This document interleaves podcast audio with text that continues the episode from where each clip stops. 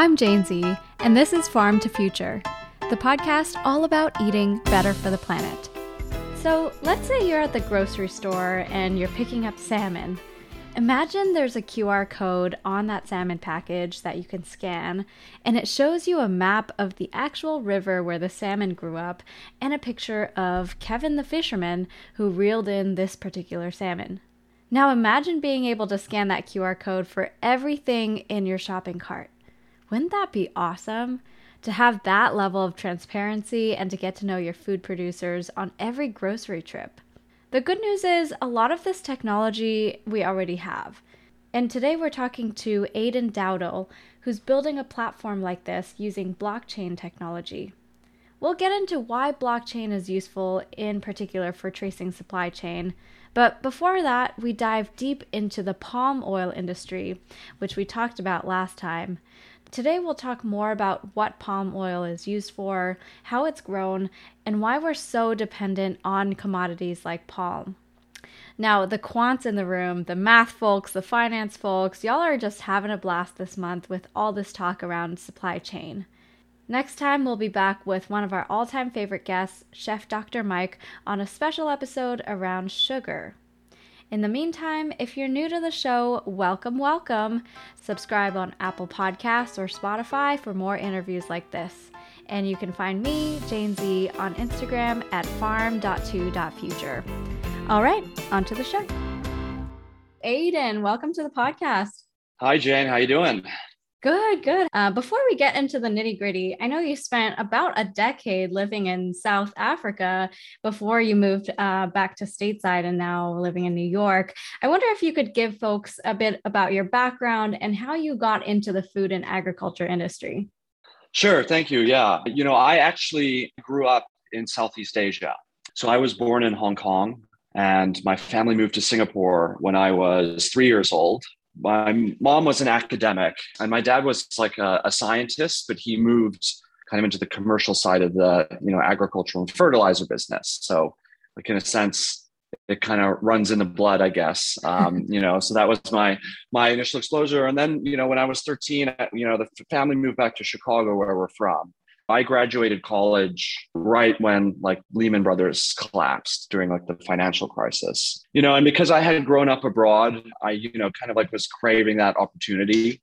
And so I kind of like used my existing network and, you know, wanted to kind of move back to Singapore. And so that's where I went to work for the company I used to work for. And then, then they transferred me to South Africa where I lived for a decade and then finally back to the US. So that is the roundabout story.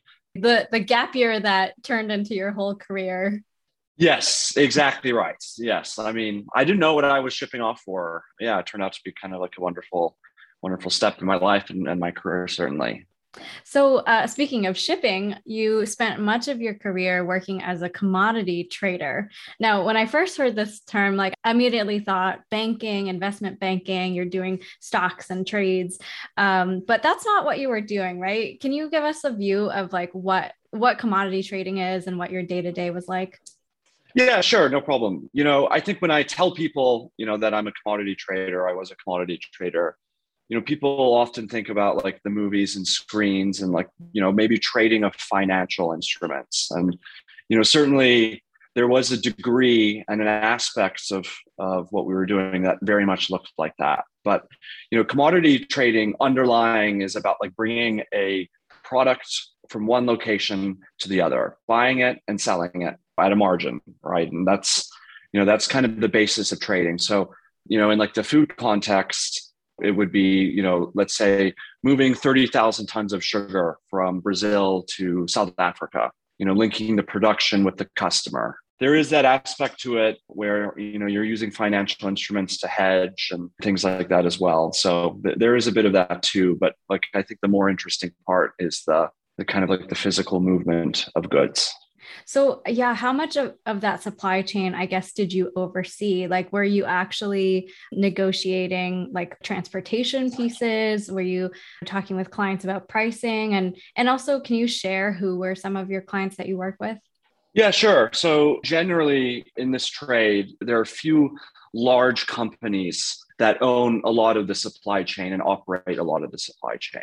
And so, you know, I worked for one of these large organizations and they were completely up and down the supply chain. So, you know, for example, palm oil is one of the commodities that I traded. They owned plantations, they owned the mills, they owned the refineries, they owned some port facilities, they owned the ships. And then, you know, at the destination markets, you know, they owned the processing facilities and things like that. My responsibility was for like the entire chain itself. So I had a geographic cover in the area. To kind of answer that, I was responsible for everything. And that goes like with every aspect of it. I mean, I spoke with the clients, you know, clients for different products, you know, would be like Unilever buys a lot of palm oil or Nestlé or Colgate or kind of our in-house production facilities to much smaller consumers as well. So kind of like a complete range of clients and use cases, certainly.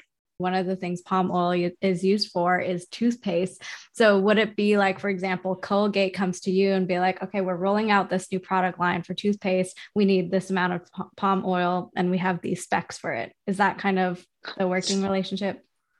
Yeah. So, you know, Colgate, I mean, obviously they do a lot of internal research themselves. So, you know, I think soap is like the more kind of like appropriate example. They do a lot of in-house testing and they determine basically what needs to be put into the soap to give it the properties that they want it to, right? And so because of all their research and demand, you know, they have an idea of like the different products that can go in. And so then they would come to us and be like, this is the specification of palm oil I need. Usually an organization like that, and many of those organizations, like they also have a degree of their own processing. So, you know, we'll ship it to them and, you know, and they'll process it and blend it with the other products that, you know, that they need themselves. You know, for the bigger organizations, they also have like their big in-house research divisions where they work with clients and they work with customers and help them with their ingredients and their specifications and things like that. So yeah, it goes both ways for sure. It sounds like you were shipping raw ingredients for a number of different use cases outside of food. What would you say was the breakdown between raw materials like as food versus as ingredients for like consumer packaged goods? Sure. You know, it's hard to say specifically because it really depends on like every market has its own unique tastes for certain things, right? So palm oil, you know, we're going to probably talk a lot about palm oil, I assume. Yep. But palm oil in colder climates, palm oil tends to solidify a little bit.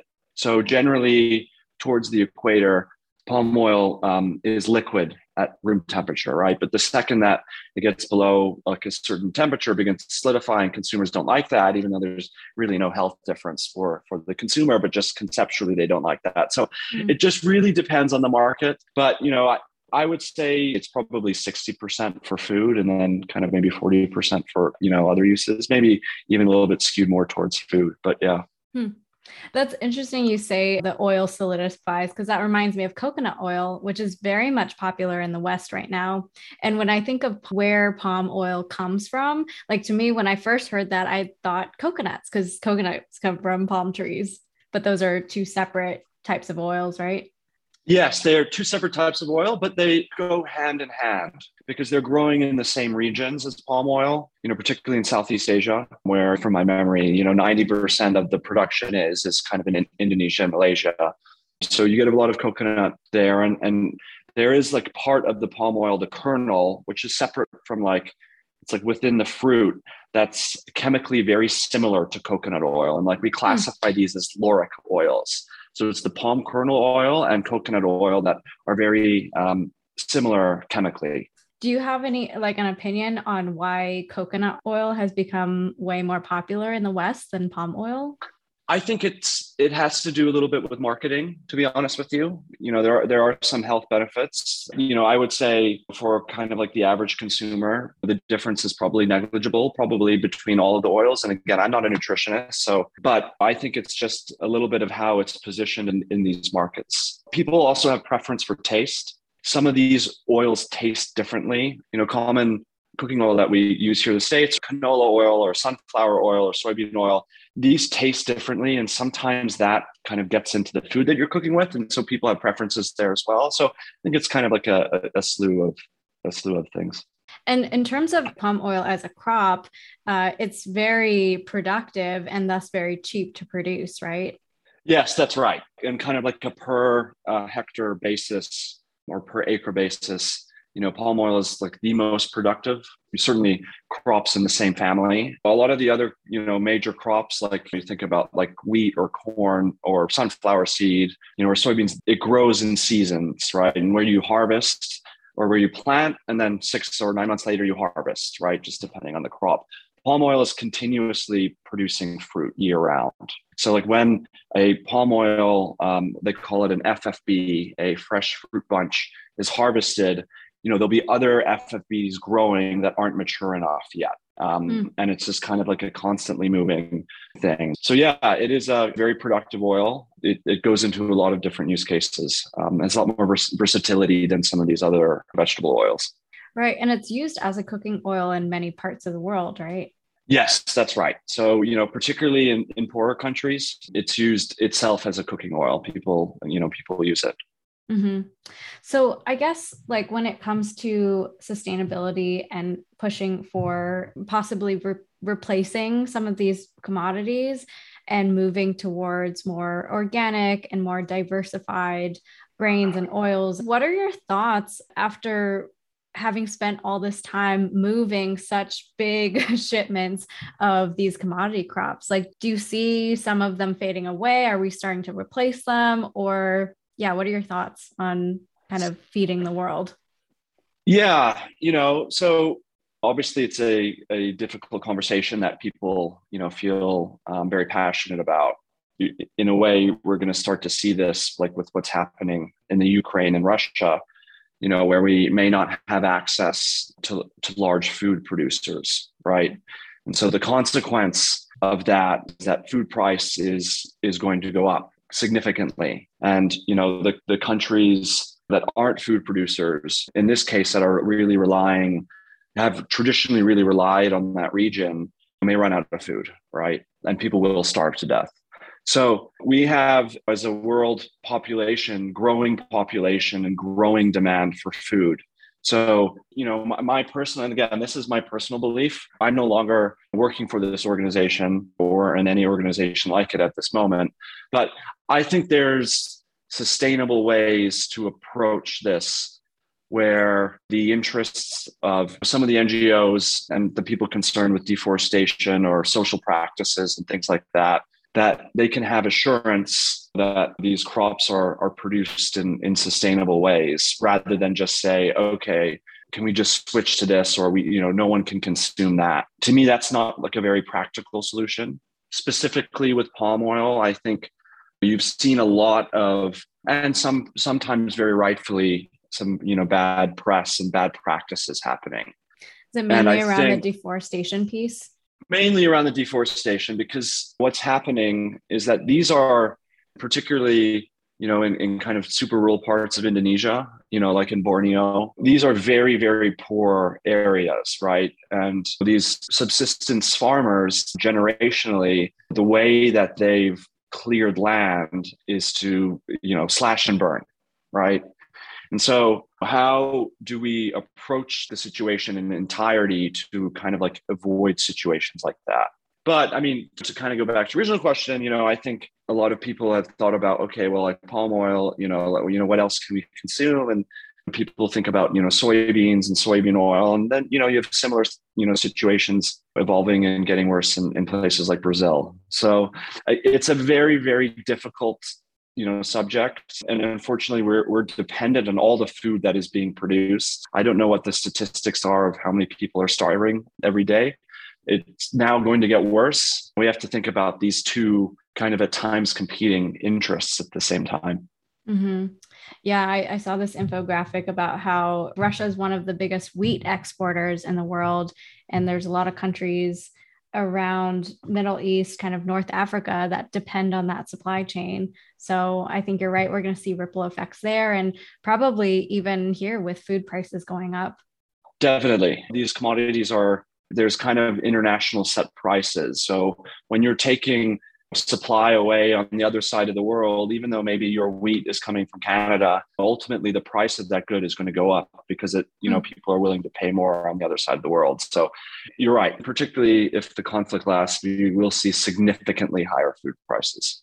When you say the prices are set internationally, do you just mean like by supply and demand of who's willing to pay, or is there like an organization that sets these prices? The way it kind of works is most of these crops are traded on derivative exchanges, right? And that is kind of the world producers, the world suppliers will use, the buyers will use these exchanges to, hedge their price and trade and things like that. And the biggest one is in Chicago. And so you'll have the price of soybeans that you'll see on your screen in Chicago.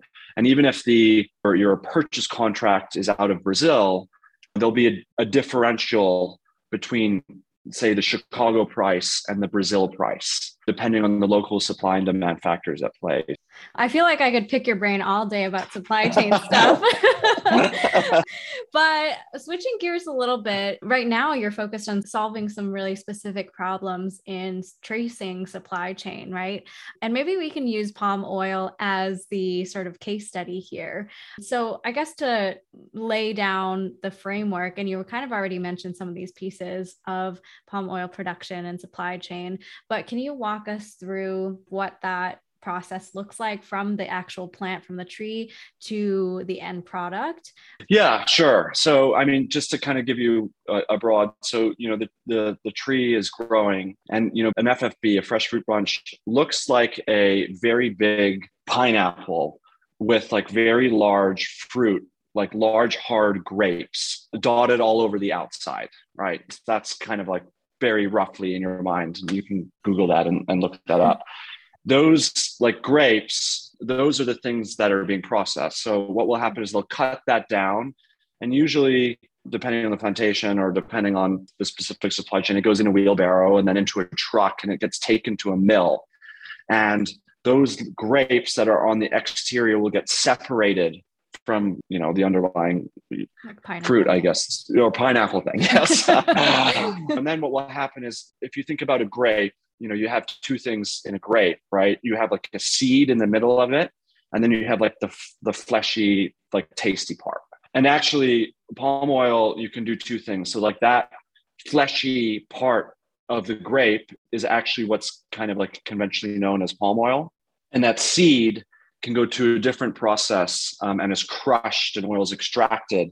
And it's palm kernel oil. And that's very similar to the coconut oil that we spoke about earlier. Ah. So once, it goes to the mill, taken apart from the pineapple fruit, and then it's crushed and we get this oil that's kind of extracted, right? And so you have crude palm oil at that point. From there, depending on the facility, sometimes this is another facility, sometimes in the same facility, it will get trucked for further refining. Basically, what will happen is the CPO will get refined and you'll strip out product from it, about 5% of product. And that product that is stripped out is actually one of the primary ingredients in soap. And what is that product? Is it like solid stuff in the oil or? It's a fatty acid.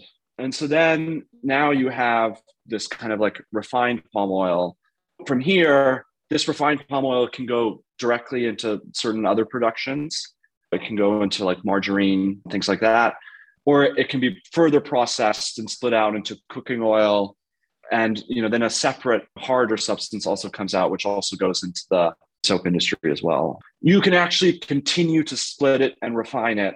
This is why it's such a useful crop for people because, like other oilseed crops, it's really just mainly for cooking oil. And obviously everything is used for biodiesel. Palm oil is used in all these like different use cases. So, from there, we'll either be shipped out to the consumption market, into a truck, into a port, into a tank, onto a ship, off the ship, into a tank, into a truck, into a processing facility. And then it's turned into some kind of consumer good. Wow. So this palm oil is like a international voyager going through all the trucks and planes and ships and things. Yeah, and I think the world ships like 50 or 60 million tons of palm oil around the world every year. So it's a lot of product. And did you see any like change in that number while you were working? Like did it go up or down? So yes, like generally, because actually, if you think about it, you know, palm oil is, and ancestrally, it's a West African. And I think the Dutch brought it to Malaysia and they put it on all these rubber plantations. It has been growing very steadily, you know, from nothing to where we have it today, 80 or 90 million or whatever it is, tons. Wow. And I sense that we've kind of like peaked, at least for the near term. Certainly we're not on this like crazy runaway growth, you know, that's happened over the last 30 years. It depends on a lot of things, right? Fertilizer costs and things like that. But yeah, to answer your question, I believe we're close to the peak for a while. Now that you mentioned fertilizer, do you know what kind of fertilizer is used for growing palm oil? Yeah, there's different blends, and you'll have to excuse me for not knowing exactly, but a lot of potash, some you know, other blends. You know, this is another commodity in Russia and Belarus that's kind of being taken off the, you know, world market, which is going to also increase the cost of food. It's because the other producing countries get more expensive. Yeah, and Canada is a big supplier of potash. That's 100% right. Yeah. And, you know, potash is only found in mines in like very specific countries and not many. I think there's a little bit of production in Israel and Jordan, you know, Russia and Belarus. And this is not a commodity or a product that you could find everywhere. Certainly not. It's funny, in my head, I have this view of like, if you see Earth as this like little dollhouse view, and you take like a little bit of potash here, a little bit of clay from there, like make some palm trees and then ship the stuff around the world. It's really incredible what we've built as humans to have all these supply chains running and feeding the world. Well, that's right. And, you know, it's kind of cliche to say that we're all connected, but we are. You know, whoever was depositing the potash mines around the world didn't really have a view on where borders were being drawn, certainly. So, you know, I think the pandemic and all of this stuff has turned people's attention to how connected we are and how much we rely on things that other people produce. Yeah, definitely. So going back to these supply chain steps, where are the biggest pain points along this? Is it mainly in that production step of tracing like the source of where this palm oil came from? Yeah. So, you know, it kind of depends on what view you're looking on. But as we spoke about, I'm, you know, working on a startup that's kind of aiming to solve some of these problems, right? I don't find a lot of these supply chains very efficient. A lot of that has to do with, from like a data perspective, having like different people collect data, like no real ability to share certain aspects of that data across the supply chain, right? And I think that's a big problem. And, you know, that can be any kind of data. And I think there's a lot going on with provenance of like where things are coming from. We open these barriers that have like traditionally existed between these organizations and help them with like technology that will enable for more efficient processing and movement of these goods, and also give people some clear visibility on where their things are actually coming from, right? And so like this technology exists, and it's just about adapting to the new situation. Can you share some examples of what data you're talking about?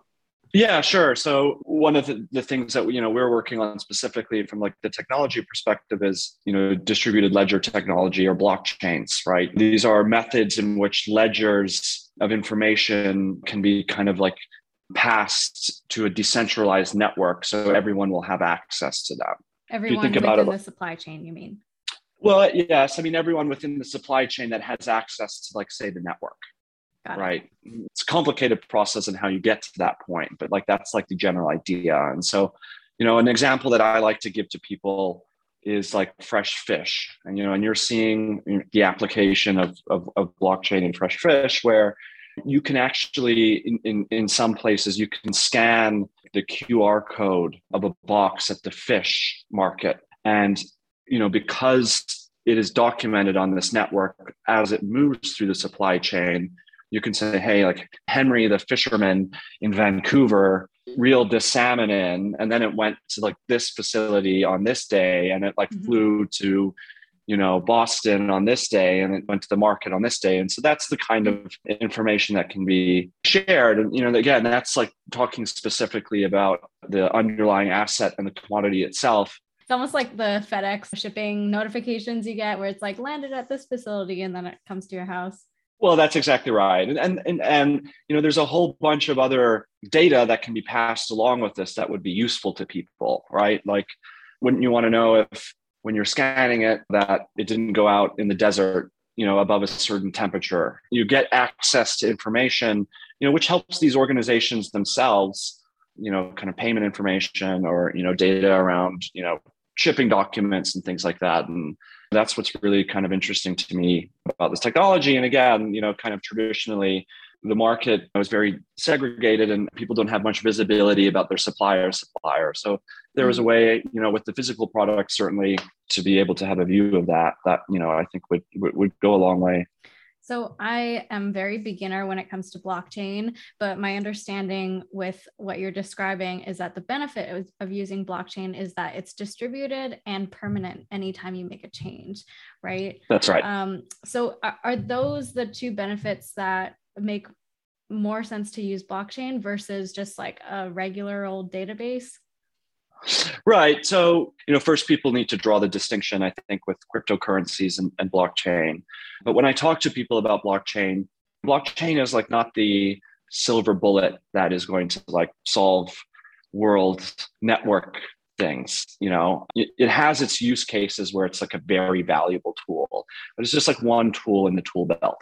I think some of like the issues that we're seeing could be helped by blockchain, but you know, you need certain characteristics that you need out of the database, right? And one of those is being immutable, that you can't change it. And so if you have maybe a network where you don't care that it's immutable, then you don't really need blockchain in that case. So the blockchain is great because it's immutable. It brings this degree of trust, right? And so all the participants in the chain know that no one is cheating the block, like it's not biased, right? And that's what allows like a degree of trust for, you know, 6 people up the chain that information is true, right? And so that's like a bit of like a new tool, like certainly in supply chain.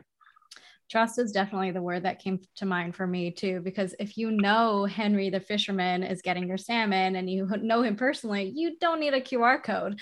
But if you're shipping product that's going through 5 different countries and 20 different facilities, you don't know who's touching this thing. So having that record of every step sounds like it can solve some of these problems. Right. And, you know, I think there's a lot of things that you can then do with this. I mean, you can look at food safety and, for example, and you have a food recall issue. You're really able to tell very specifically within a band, like, okay, where are the products in this big food supply chain, you know, that are potentially dangerous, and how do we extract only those products and nothing else, right? And so there's a lot that like then can be done with this once the system is set up. Yeah, amazing. This has been very enlightening for me, and I hope the listeners. If folks want to learn more about what you're working on, where can they find you? Yeah, that's great. Thanks. You know, we have a website. Our company is called Verdethos, VERDETHOS.io. And yeah, just pop on by and find me on LinkedIn. I'm always really like talking about this with people, something I'm very passionate about. So Jane, I really appreciate your time and inviting me on, and I hope I can come back again. Yes, we'll do a part 2 once you guys have launched. Yes, that would be really great. And that's a wrap. Thank you so much for tuning in. Remember to nourish your body, and I'll talk to you next time.